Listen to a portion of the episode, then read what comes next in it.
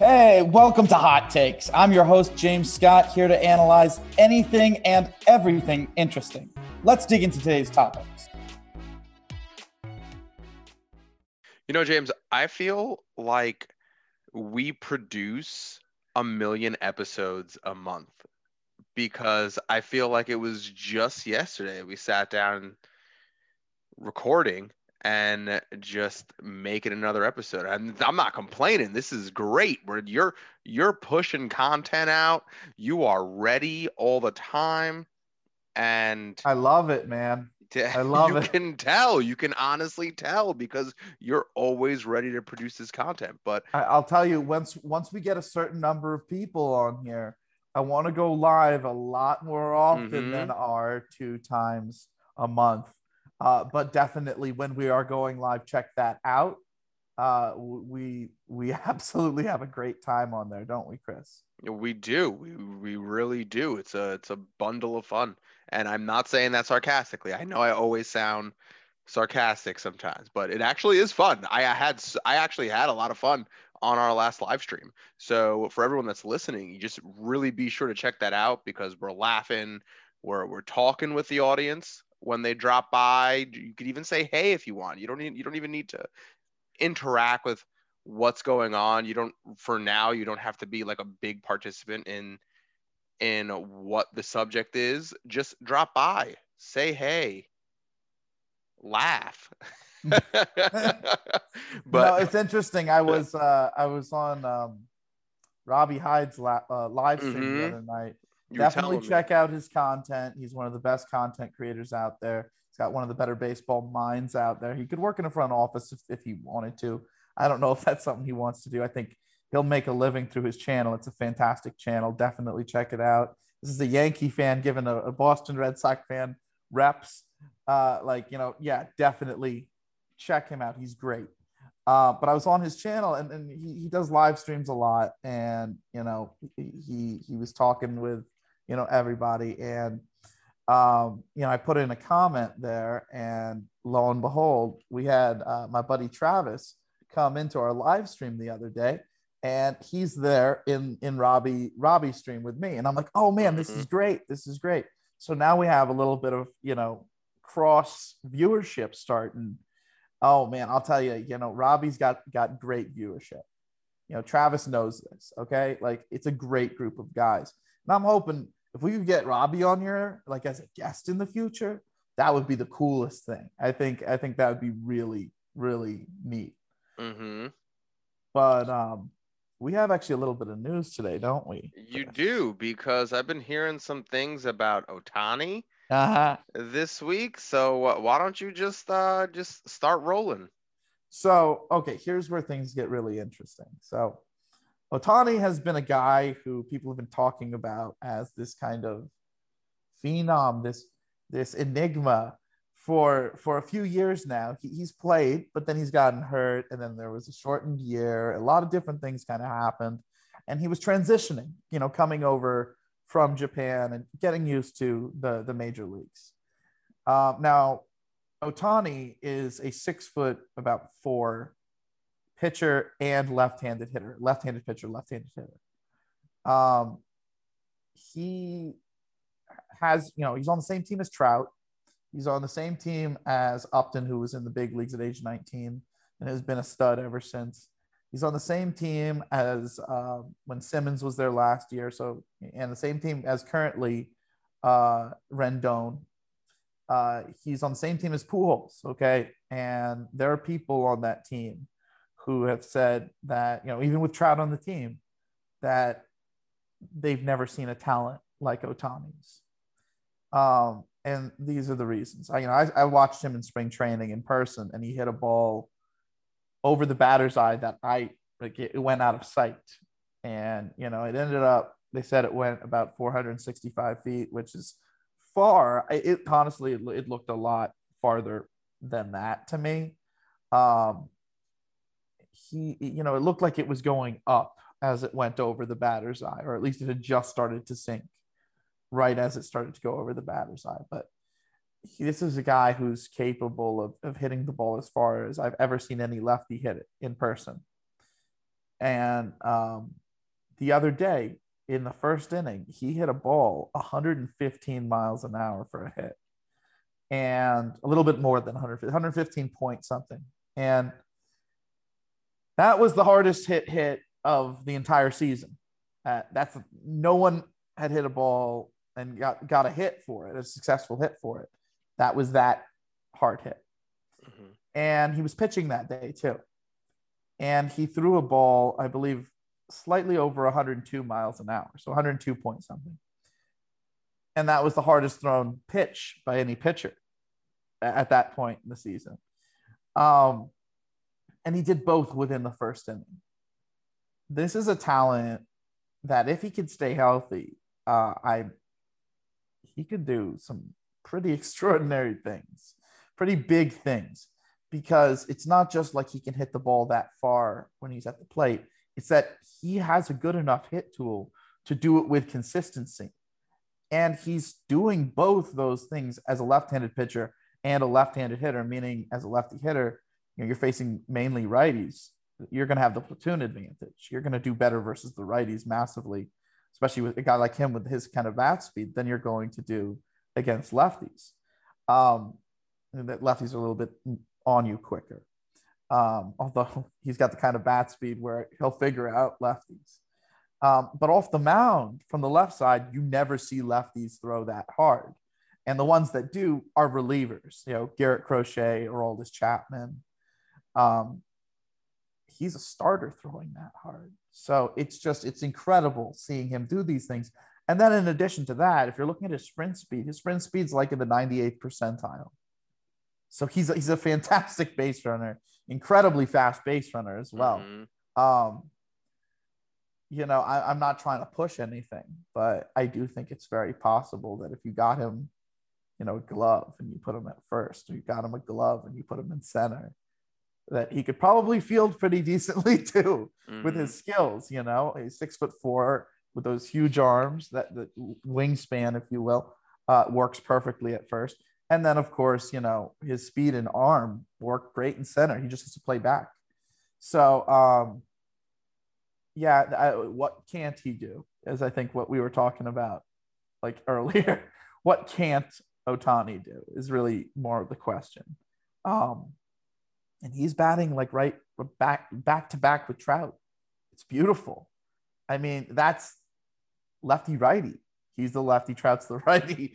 I mean, that's just beyond exciting if I'm a baseball fan, and uh, I, I can't imagine what Angels fans feel like, you know, especially, um, you know, given how good of a year they should have this year. So, um, without further ado, we actually got to talk about a team that's in the Angels division.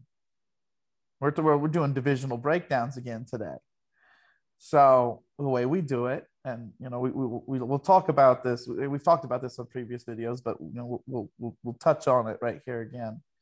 Is we go division by division, um, you know, bottom to top, and we'll discuss the worst team in each division, and and we'll do the National League and the American League. We'll do both. So it won't be you know an episode where we discuss two American League teams. It'll be the worst in the East and uh, in the National League, and the worst in the East in the American League, or the the the, the fourth place team in the West and the of the National League, and the fourth place team in the West of the American League. You know, and that's how we do this series. So let's start off with the AL West, the the fourth place team in the Angels division. We are projecting it to be the Seattle Mariners. Um, the Mariners, it's not that they have a bad team. It's not that they have a bad system. They have probably one of my favorite farm systems, if not my favorite farm system in baseball. You're so good at like letting people off soft. You're like, you're like, they're. It's not that they're a bad team.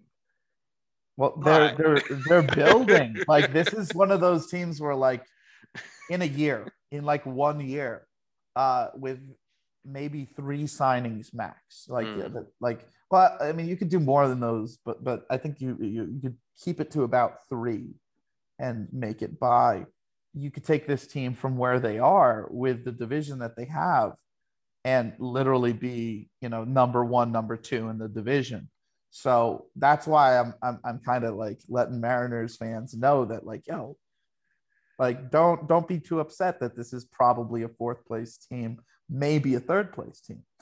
Um, because in the future it'll be a second or or first. Yeah. Exactly, exactly. Um, now there there are reasons why I say it's a little bit more likely that they're a second place team in the near future. Mm-hmm. But if they build on that, you know, by 2023, they could be the number one clear team. Uh, but they'd be they'd be able to compete for it is, is the point that I'm trying to make here. So um, you know, be excited, watch this team develop. And that's the cool thing. This is a development year. This is a year where at the big league level, there are going to be guys coming in all year that are trying to prove themselves, that are going to be big pieces that should be part of the next championship team. So be excited, Mariners fans, you know? Um, so let's start off with the pitching staff, okay? Um, now I have their roster here as reference if I need to use it, but they have uh, Yusei Kikuchi, who ERA wise was not too good last year, but his strikeouts, his lack of walks, and his ground ball percentage were all good. And when you have all three of those working for you, you should perform pretty pretty well. Uh, and he's a guy who you know is he's a left-hander, and you know he's been in the league um, not particularly long. I think that this year, you know, he could be a number three starter, maybe a number two starter, depending on how things go for him. But I think that's a big piece for them moving forward. Um, they have Justice Sheffield, who was brought over from you know the Yankees system. As you know, anyone who's been watching us, you know, do this, they know I'm a Yankee fan. When Justice Sheffield was in the Yankees system, I was a huge fan of him. I viewed him as a guy who, at very worst, would be a three starter. But when he develops and at his peak, he could probably be closer to a one. I know a lot of people don't agree with me there, but I very much see him as a weak contact pitcher. And he, he, he'll execute his pitches in a certain way so that he can get to that weak contact and he also throws pretty decently hard for a lefty starter.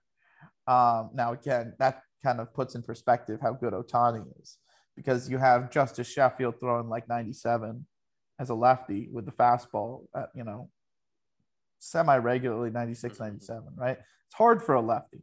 Then you have Ohtani over here. It's the beginning of the season and he's already throwing like 102 that's incredible. It's incredible, you know. It's crazy. Yeah, yeah, it's it's insane. But um no, Yusei Kikuchi is uh he's he's a very legitimate starter, and I think he's going to be a, a fine piece for them moving forward. And I also think that Justice Sheffield is going to be a very similar starter.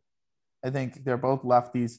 They're both guys who are going to strike out a fair number of batters, and they're both going to get a lot of weak contact. I do think it might take a little bit of time for Sheffield to lower the walk rate, but that shouldn't prevent him from being effective. That should just means he should have to learn how to work out of jams a little bit better, which might actually end up increasing his ground ball percentage, end up increasing his weak contact. Uh, it should, in theory. He's young enough where he should work through all those types of things and be effective for years on end.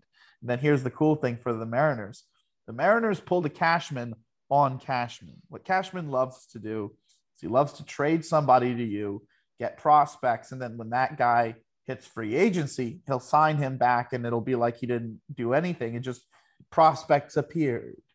Um, well, what ended up happening here was Cashman dealt Justice Sheffield to the Mariners, and the Mariners dealt to the Yankees James Paxton. Well, Paxton hit the free agent market this offseason, and the Mariners brought him back. So now you have three starters who are really good. And the reason why I really like Paxton, he's actually on my fantasy team. That's how much I like him.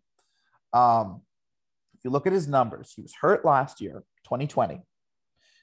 In 2019, there was the juiced ball, and he's a lefty, okay, in a league of righties.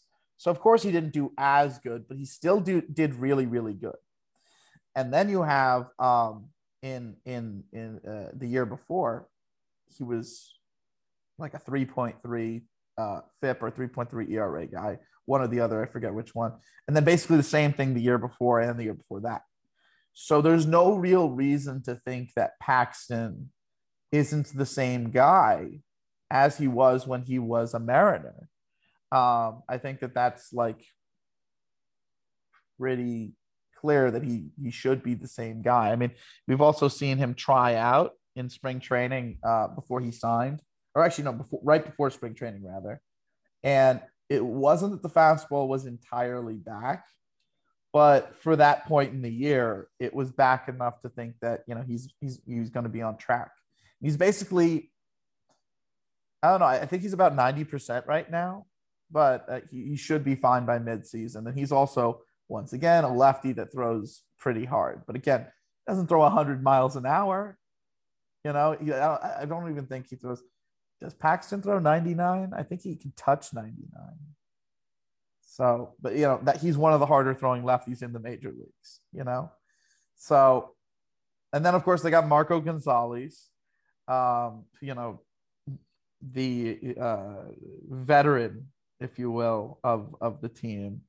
Um, very interesting the information that came out on Gonzalez, but uh, you know he's he's a leader. Very clearly, he's a leader. Um, and then that's the other thing. Um, he's a weak contact specialist as well. So now you have four starters.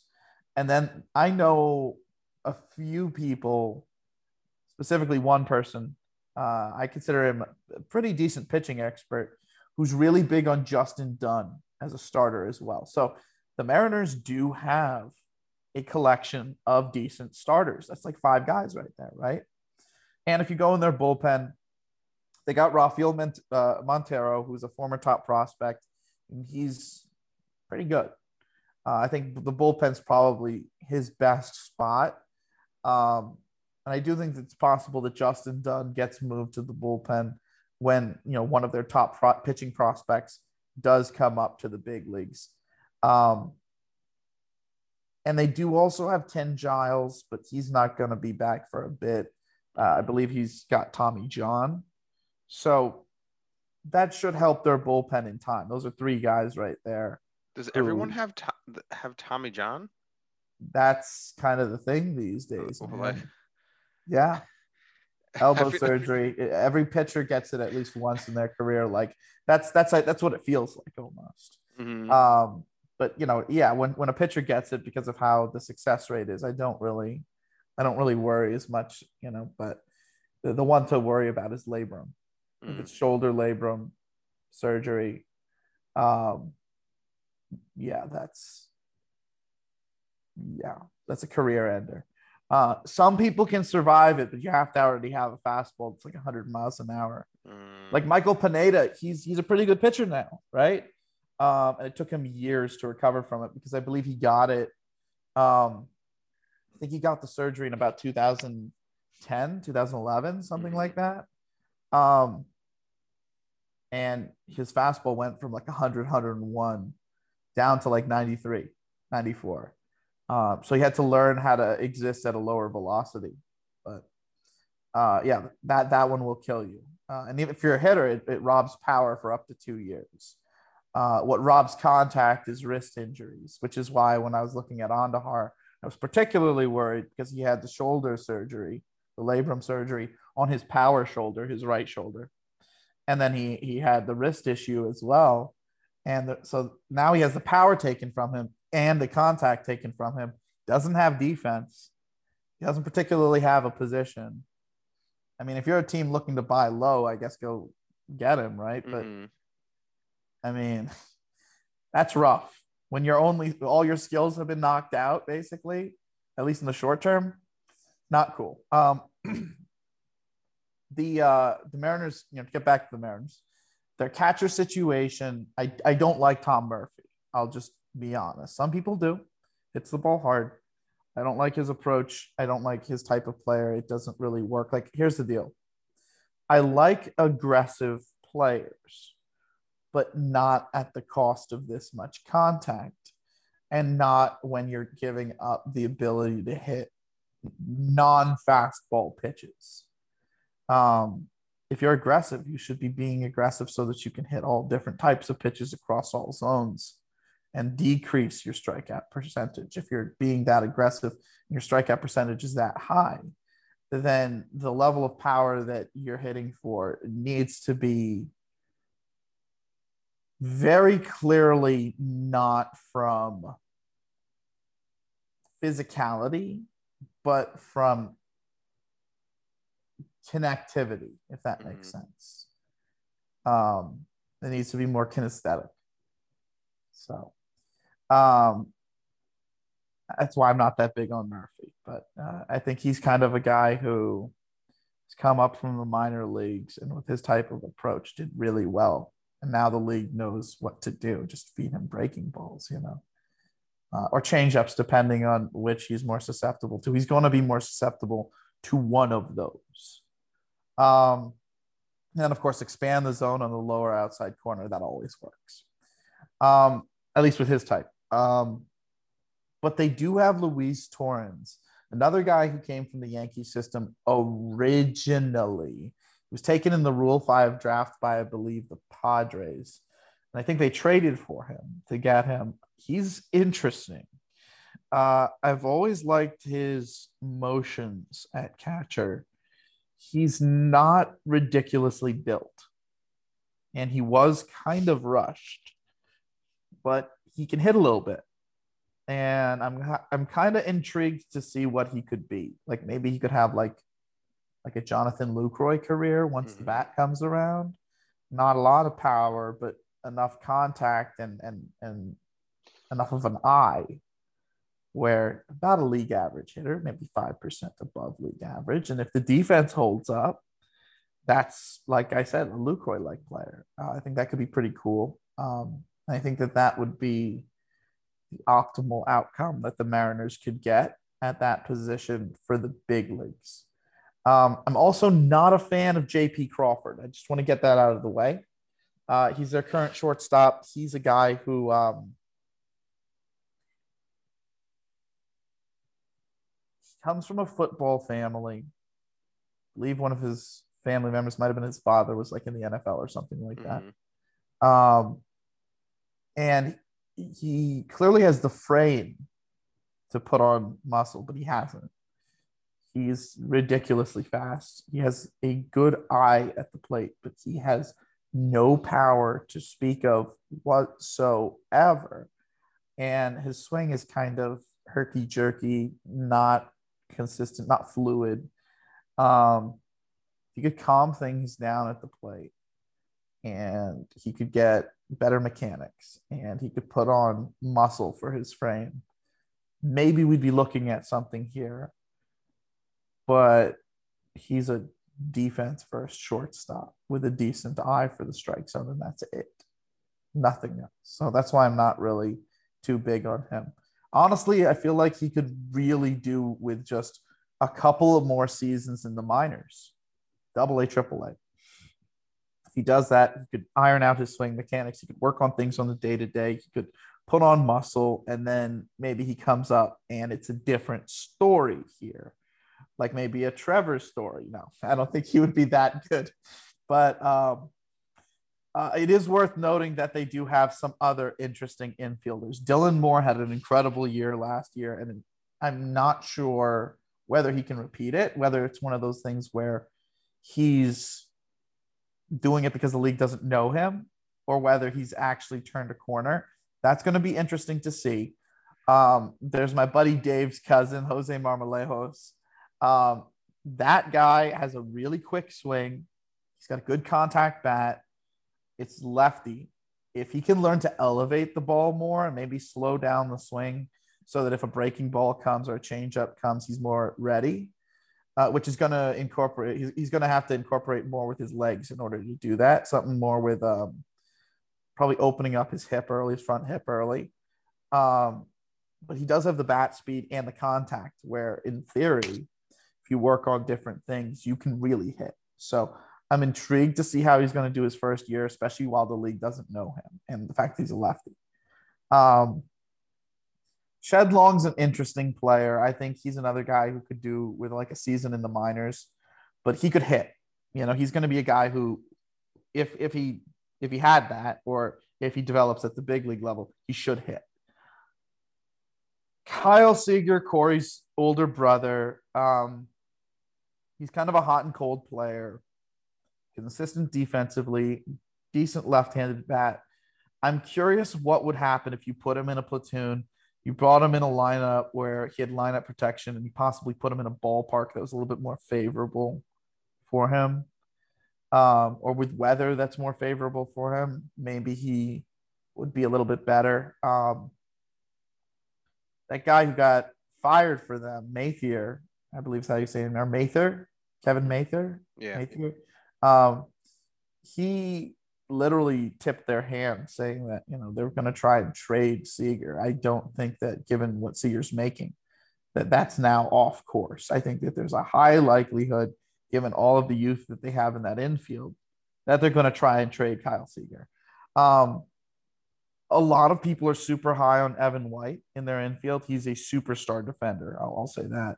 But he may have been rushed a little bit in terms of the offense. And I think that's because they gave him a massive contract extension, which is like you don't really usually do that with guys who are not in the big leagues, you know, not super ready for the big leagues. But that's also something that like they probably had a lot of confidence in him. So maybe the bat comes around early, even though he was rushed. Uh, but you are looking at a guy who's about as good of a defensive first baseman as we've seen in years. And that's super exciting because I always loved seeing like Mark Teixeira make great plays over there and like we haven't really seen a guy like that in in a few years. We've seen decent ones. Goldschmidt's very decent, you know, but we haven't seen a true like a guy who would turn wild throws into you know great plays because he would be able to stretch for him or scoop it or whatever it ends up being. Um, Evan White is a guy like that. So I hope the bat comes around. The guy that I like the most for this season is a guy by the name of Ty France. Um, he's no one talks about him because he was never a top prospect. Okay. The league doesn't know him and he's going to do great now while the league doesn't know him. But given how he slowly improved over his minor league career, there's a high chance that he's able to continue the success to a certain degree moving forward, similar to his teammate Mitch Haniger, who's now healthy as well. Uh, actually, I was at a spring training game the other day and I watched France and Seager and Haniger go back to back to back with home runs. So Haniger, I think he can still hit. Um, I mean, he looked like he had the same exact swing, and that ball right off the bat. Goodness gracious! So I, I do think that the Mariners, you guys do have some hitters. Um, and France, I think, especially this year, uh, is going to really hit but he's also a disciple from from uh, the Tony Gwynn School of Hitting, uh, San Diego State. He played for there, and that was while Tony Gwynn was still alive and still coaching there. And he's one of Tony Gwynn's last, you know, great students, at least in my opinion. That's why I say, you know, in my opinion, he's one of his last great students because this is a guy who, yes, the juice ball was in the league in you know AAA in 2019, but he still batted like 399 or 398. You know, almost to to tip his hat to Tony Gwynn, almost batting 400 at the big league level. So, do I think Ty France is Tony Gwynn? Absolutely not. Do I think Ty France is one of the best hitters in the big leagues? Absolutely not. But do I think Ty France is a middle of the order hitter for this season? Yes. And moving forward, I think he's an effective hitter, if that makes sense. So, um, take that which way you you will. He's probably a better third baseman than a second baseman, but I could see him playing more second base until Seager gets traded this season. Um, so that's another player to watch out for if you're a Mariners fan. Uh, Jake Fraley is an interesting player. I would have him in AAA a little bit longer. Um, I think he he has a little bit to learn back down there. And I'd bring him up, you know, once he's really starting to contribute on uh, a consistent level. Um, the one thing I got to say about him is he's a decent defender. He's a left-handed hitter, and yes, he doesn't hit the ball extremely hard. That's why he hasn't gotten too much attention. But he's one of those guys where the angle that he hits the ball at consistently is optimal, kind of like Didi Gregorius. Um, so he's going to hit for a lot more power than his exit velocity would naturally allow for because of the angle the ball is going to be coming off the bat at. He's going to be pulling balls and it's going to be, you know, at the perfect angle to get you maximum distance.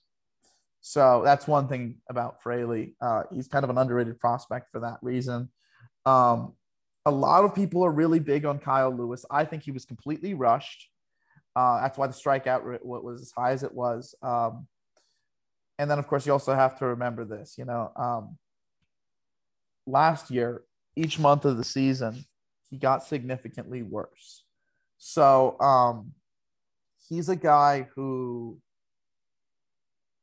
I really hope learns a couple of things in the minors and then comes right up and you know lower strikeout rate or or you get the idea right mm-hmm. um, the tools are there he's been a top prospect for a while but i do think he was rushed and i do worry about his production this year um, that's just the honest take um, and then they have Taylor Trammell, who they ended up dealing for. Um, I am a huge Taylor Trammell fan. He's changed his swing mechanics, which has seemingly allowed him to hit for a lot of power, a lot more power than he has in the past. He's an elite defender in left field. And this is a guy who's also one of the best base runners, uh, you know, who best combination of base runner and hitter uh, in all the minor leagues. This is a guy who, in two consecutive futures games, basically stole home. He stole home in one of them, and then the other one he got called out, and it was not reviewable. But they checked the replays anyway. But, you know, not you know the umpires, but you know the people who were watching the game. You know, the TV commentators or you know, yeah, TV commentators. Um, yeah, they they they came on and, and they broke they they broke it down and they were like, oh, wait a second, he's safe. So in in big games, this guy's even capable of stealing home. Uh, he's clearly capable of stealing over 30 bases a year. Um, so I'm a big Taylor uh, Trammell fan. Um, so they got him coming along this year as well. So it's a lot of young guys who are literally learning at the big league level. And I do think that there's a very high likelihood that this team could challenge uh, for third third place. Um, but I also want to bring up that you know that guy Mather or, or Kevin Mather, um, he was very clear about how they felt like they weren't really going to be contending too much this year, so they wanted to delay people's you know service time clock. So, for instance, Jarred Kelenic, Jarred Kelenic could really help this team. You know, if they're trying to make a playoff push, Jarred Kelenic could really, really help this team. But they may not bring him up because they don't view themselves as a team that could actually compete for a World Series. So, um, but he's another guy who's fantastic. And, you know, this is where I get into their farm system. So they got him in a trade with the Mets. They got him when they traded uh, Edwin Diaz and when they traded uh, Robinson Cano to the Mets. Um, and Kelnick is, I believe that's how you say his name, Kelnick. Um, now Kelnick, he uh, he's the rare lefty where he could hit for batting average. He's got very clean swing mechanics. He's got about 30 home run power, maybe 27 home run power. Um, a lot of doubles, 40 plus doubles. And he's got the kind of speed where he could steal 20 bases a year too.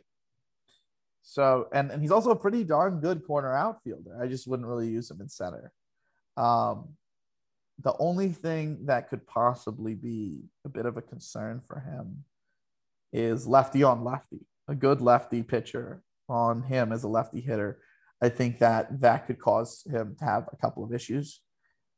But if that's your only concern as a ball player, you're really good. And the other thing I want to mention with him is if you look at this guy, this guy's a gym rat. This guy's like a physical beast.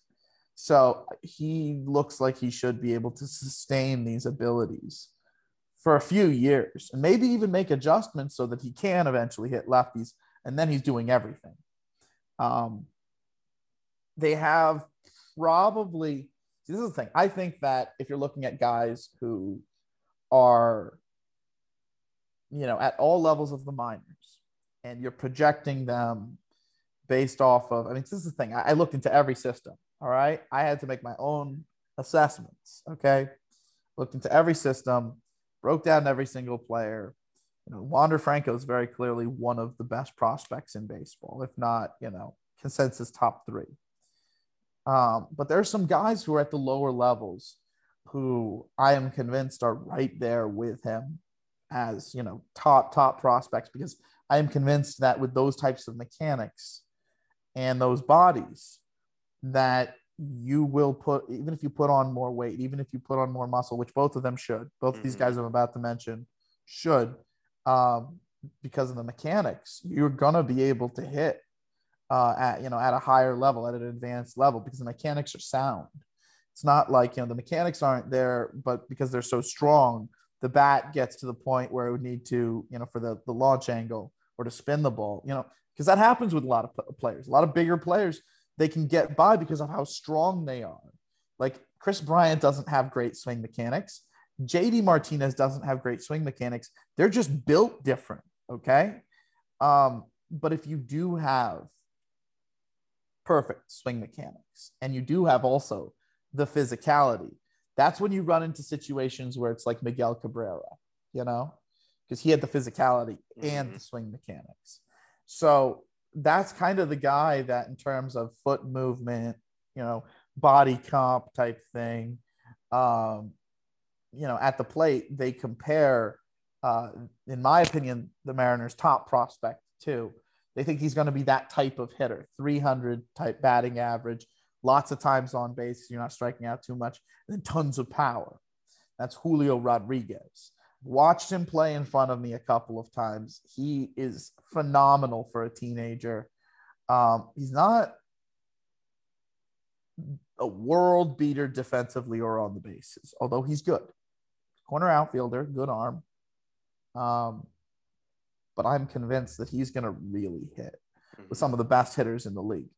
The other guy that I compare him to in terms of um, this guy, he hasn't played nearly as much. And I think that once he's played, there's a chance that this guy's better than him. But now, given where you know both of them are at, one has played, one hasn't played. I kind of measure them against each other. I view both him, Julio Rodriguez, and Jasson Dominguez on a very similar level. Even if Dominguez is eventually going to be better base runner, better defender, also a switch hitter. Uh, offensively, I view Julio Rodriguez so highly and he's actually played a lot more than Dominguez. Like Dominguez hasn't really played at all, uh, not yet, at least. Um, that I have to keep them on the same level, even though you know Dominguez is like I've never seen anything like Dominguez. Uh, well, no, that is not true. I had the opportunity to scout Trout. Mm. Last time I've seen anything like Dominguez was Mike Trout. So, yeah. Um, but yeah, so they have goodness. You're right. Yeah, that's like something just got in there like a frog, you know. Uh, but yeah, no, the, the the Mariners have one of the best systems in in in all the minor leagues, and I think we got to talk a little bit about you know the the side pieces in their system because they do have a collection of guys that you know aren't you know the the, the premier prospects that you know I just mentioned, like Kelnick mm. or or Julio or any of the guys that they just promoted. Um, you know, like Taylor Trammell technically still counts as a prospect for them. Mm. Um, a lot of people that I know are pretty big on Cal Raleigh or, or, or, or Raleigh, or I think it's Raleigh, you know. Um, he's a catcher, pretty decent, very polished.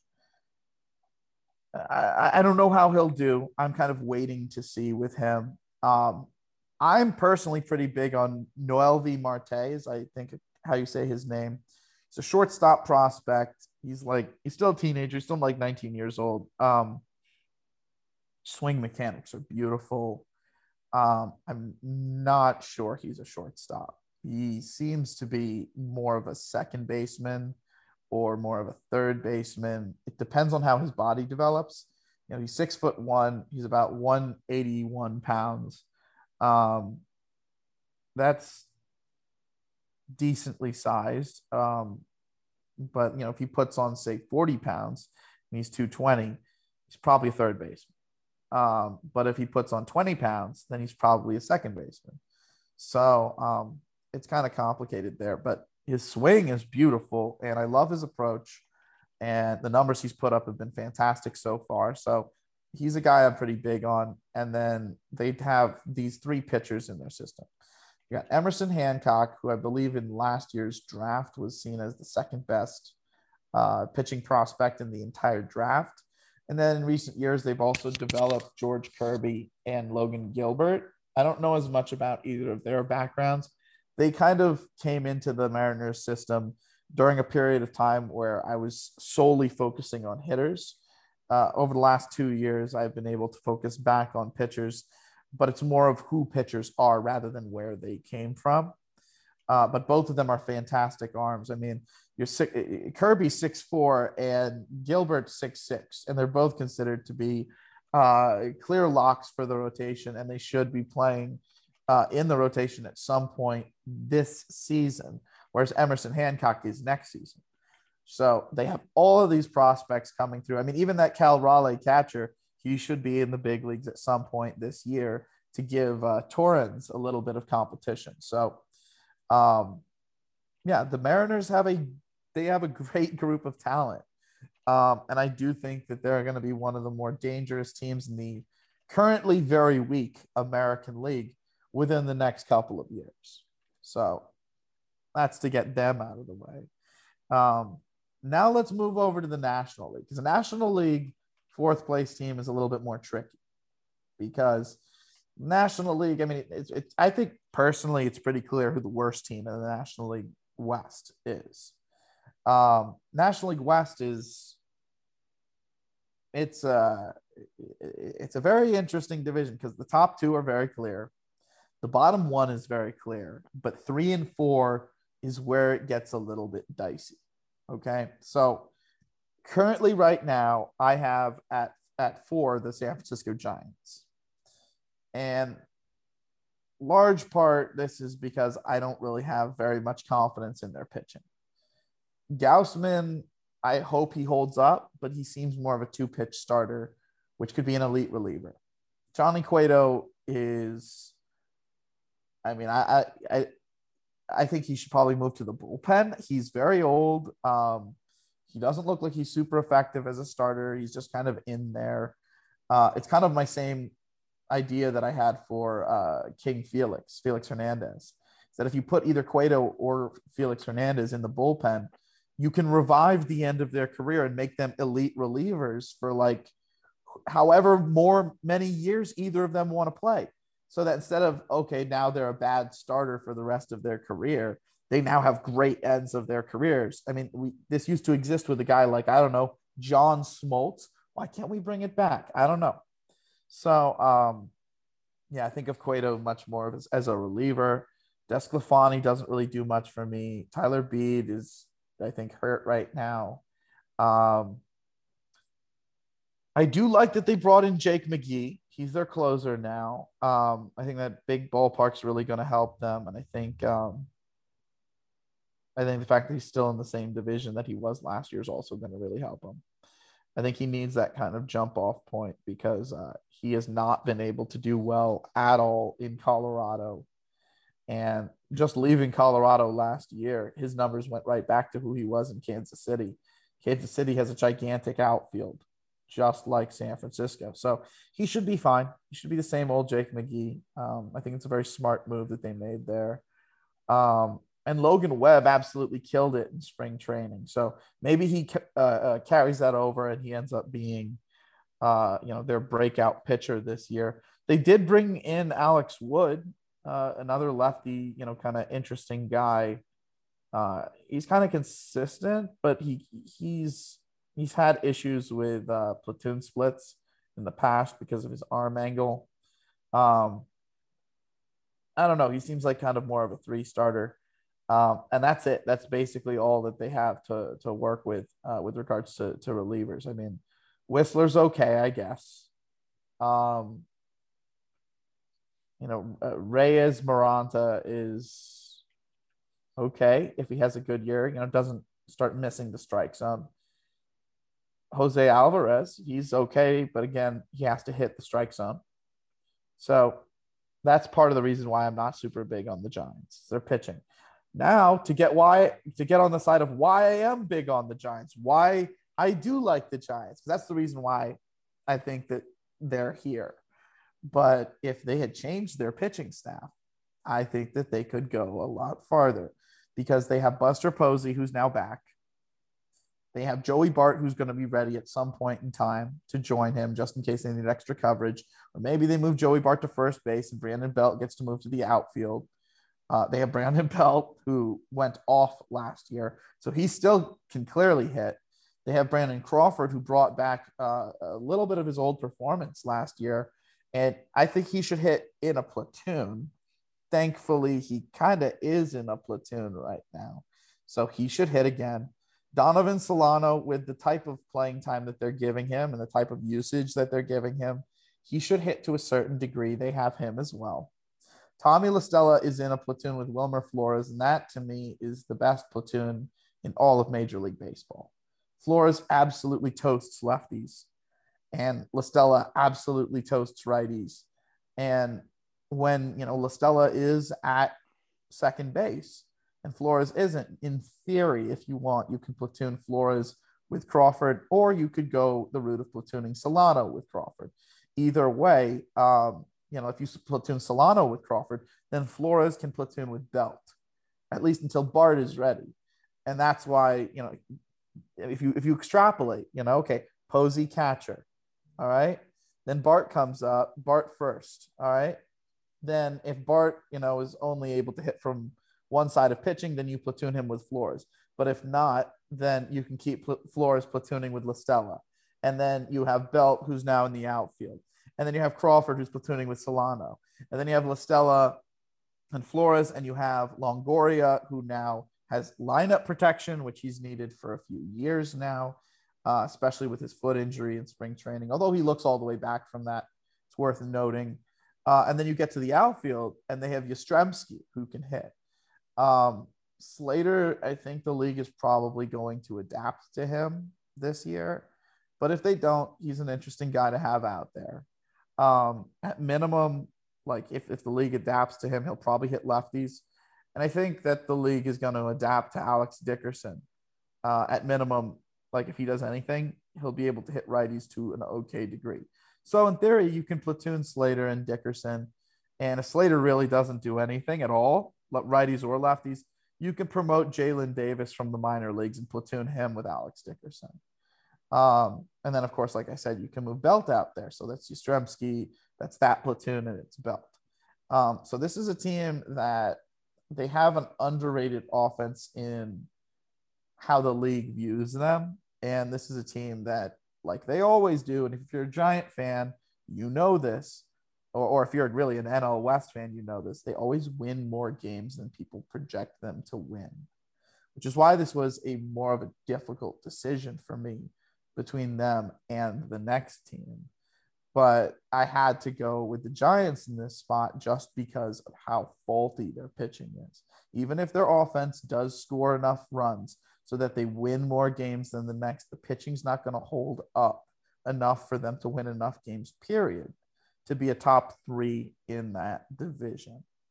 Um, that being said, if you're a Giant fan, all you need is pitching.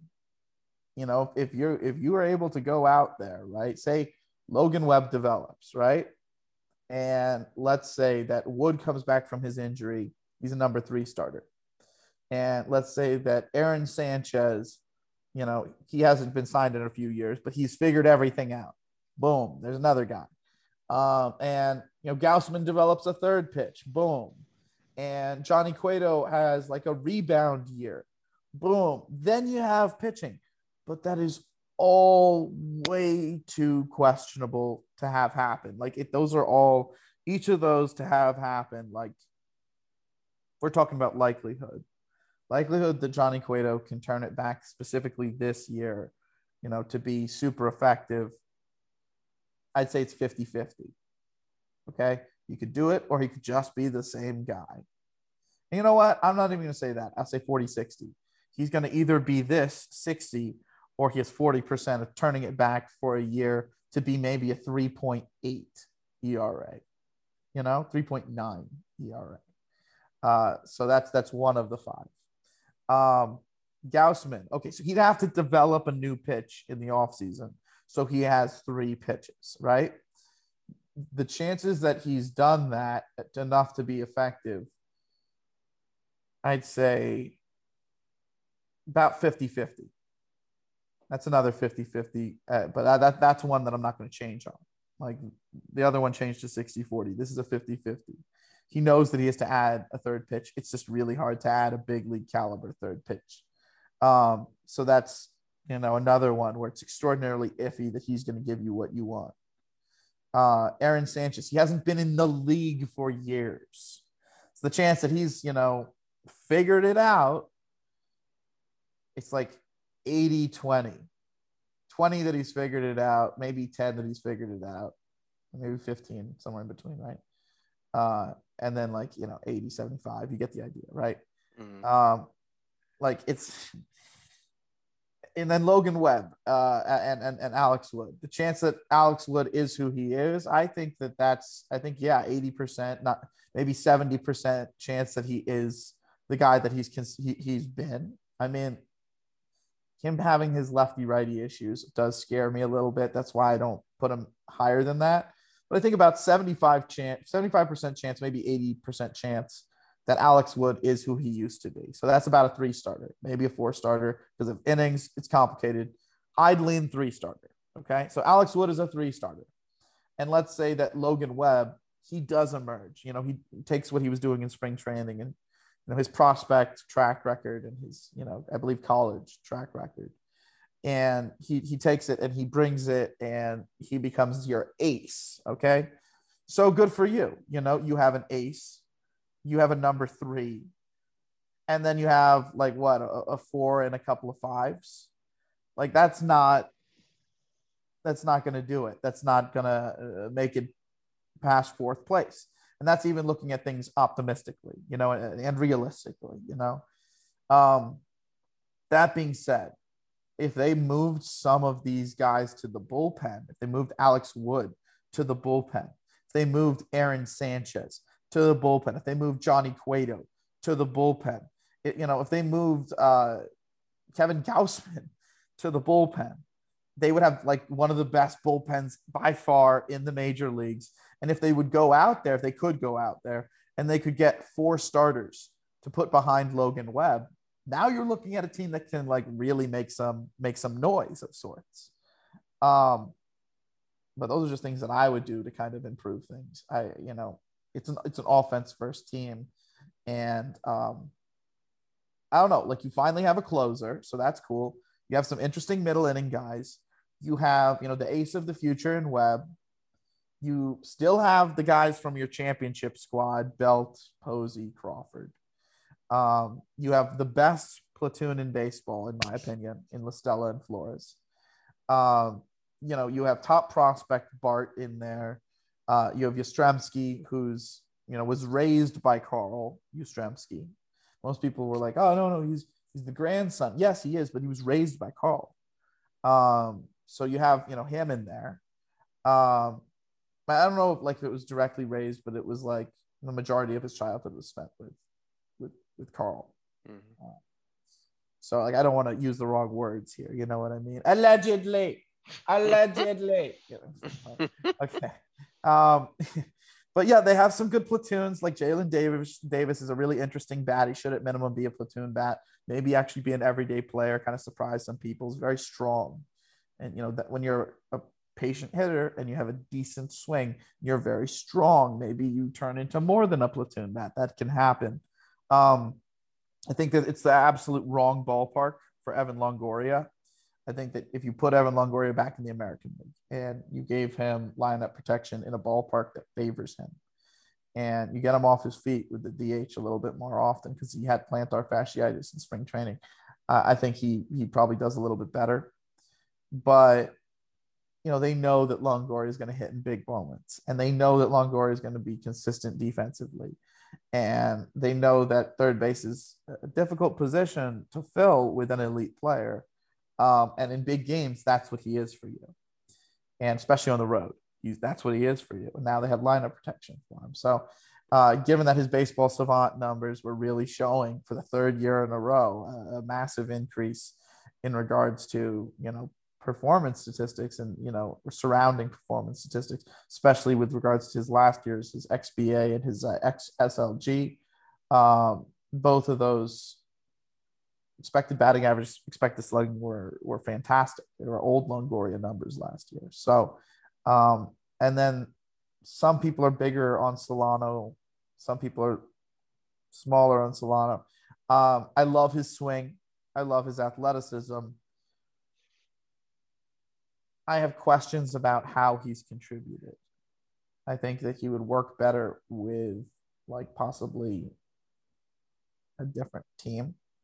I'm worried about his performance moving forward. But perhaps, you know, he's in the perfect, you know, ballpark for it.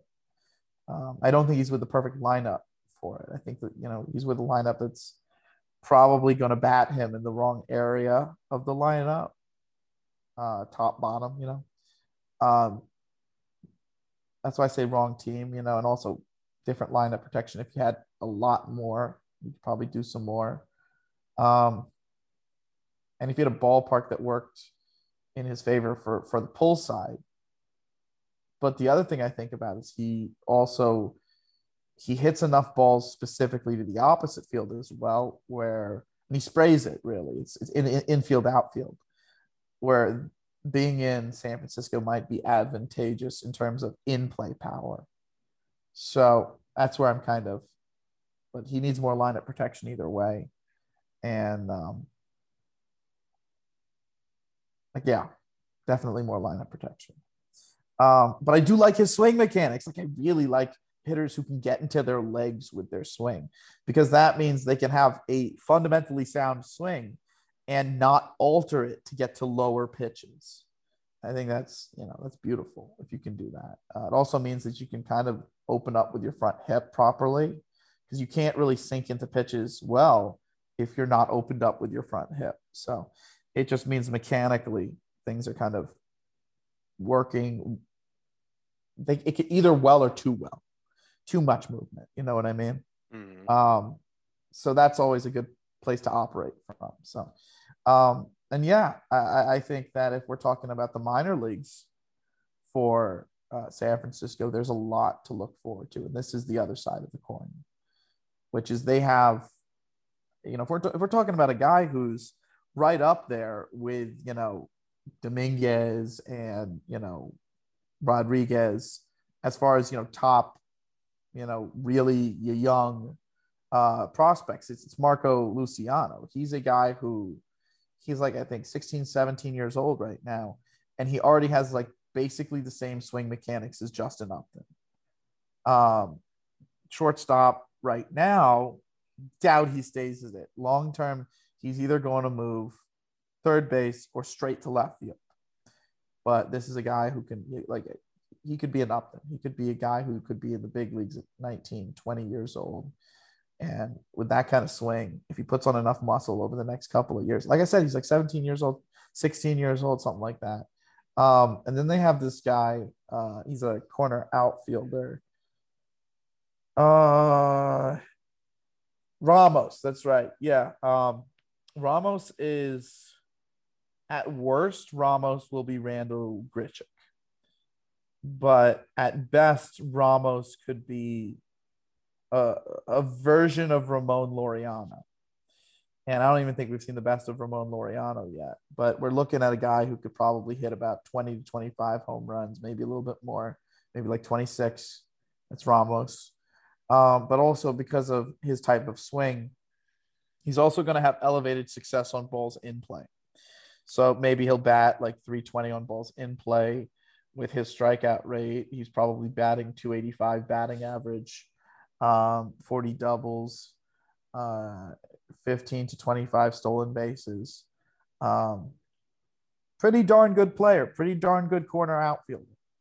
So uh, they do have some guys in their system that are very underrated. Um, and uh, I, I just, I personally think that this is a team that we got to give a couple of years to so that they can figure out their pitching situation. But if they figure out their pitching situation in like in a season or or even during this season, I doubt it. Then with the offense that they have, I mean they could they could really actually make noise. If you're a Giants fan, don't expect that.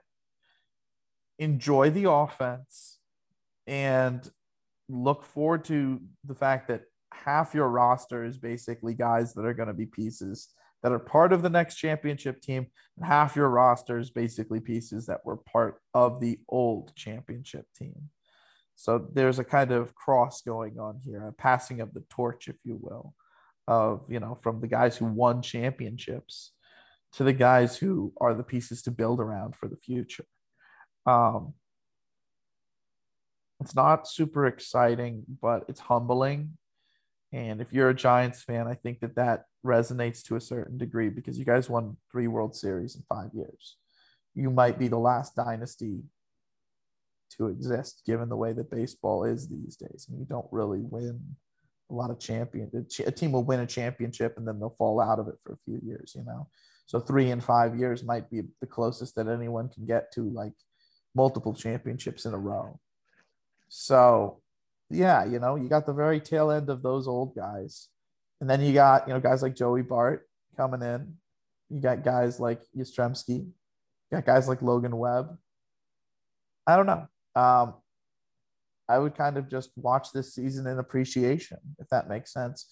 And I know that in the past, past few seasons, you've been like, oh, well, we've been watching the last few years in appreciation. I'm like, yeah, because they haven't really made big moves to kind of expedite this process. It's kind of been what the, like what the Phillies did when the Phillies, you know, the Phillies won in 2008 and then they lost in 2009. And instead of, you know, completely rebuilding their team, they just loaded up on pitching and they kept the same offense together.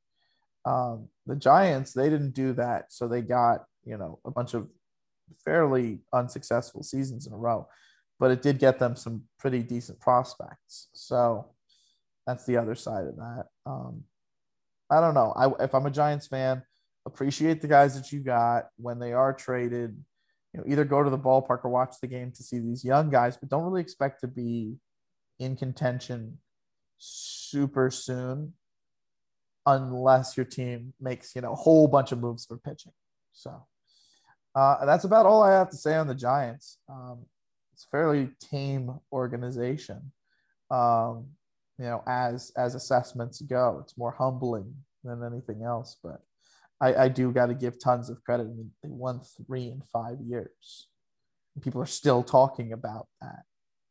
I mean, in baseball, during a time where people are trying to not talk about the Houston Astros scandal, which oh happened not that goodness. long ago. Okay? I was so happy. I thought we made it, it. through. I, was, I, was, like, oh, I can't wait to the yeah, end. Uh-huh, uh-huh, uh-huh. So no, but dude, after people are trying to sweep this thing with the Astros under the rug, I'm not letting them. No, but after people are doing You're it, not. You're not letting them. after people are doing it though, um, you know, it's kind of interesting that people are still talking about the three and five years from 2010, 2012, 2014. That was the end of it. The last championship was 2014. We're in 2021 and people are still mm. talking about that wow, look at those teams. Like, that's a dynasty. That's why I say it. That's a dynasty. You know, like we can talk about like, oh, remember the Phillies teams and you know, remember the Royals teams because that's close. Mm-hmm. You know, one World Series, it, you know, could have won it because they had you know appearances in the World Series back to back, right? But it was only one championship. This is three in five. There's no dodging that that type of greatness. There's no dodging that Crawford, Posey, Belt were were were getting it done. You know, Madison Bumgarner, Tim Lincecum back then, Matt Cain, Brian Wilson with the, you know, I, I love that guy. He was nuts. I love it. Allegedly. Um, but no, I, I love that guy. Really, he was one of my favorite pitchers. Even honestly, like I wish he was still pitching. You know, I want him on my team. You know, it's kind of like Sergio Romo. Even when Sergio Romo stops pitching, it's like no, you know, he's so entertaining. Keep pitching. Honestly, I think if you move Johnny Cueto to the bullpen or you move Felix Hernandez to the bullpen, you get more of those, you know, fist pumps and all of that kind of things because then they're being successful again. Mm. You know, when they're successful, those guys, those are competitors. You know what I mean? So but uh, I don't think that the Giants are going to move all those guys to the bullpen and then add a whole bunch of starters. It's a little bit too much. Mm-hmm. So, especially this late. I mean, the season started. If you were going to do it, do it during the off season, but they didn't do it. So, and that's all. That's all, folks. That's all. that's it. Looney Tunes over here. Looney Tunes over here. Seriously. So, don't forget always check the description of our podcast episodes.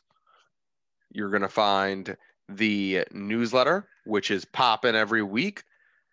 You're going to find the YouTube channel, which is where you want to be for the live streams.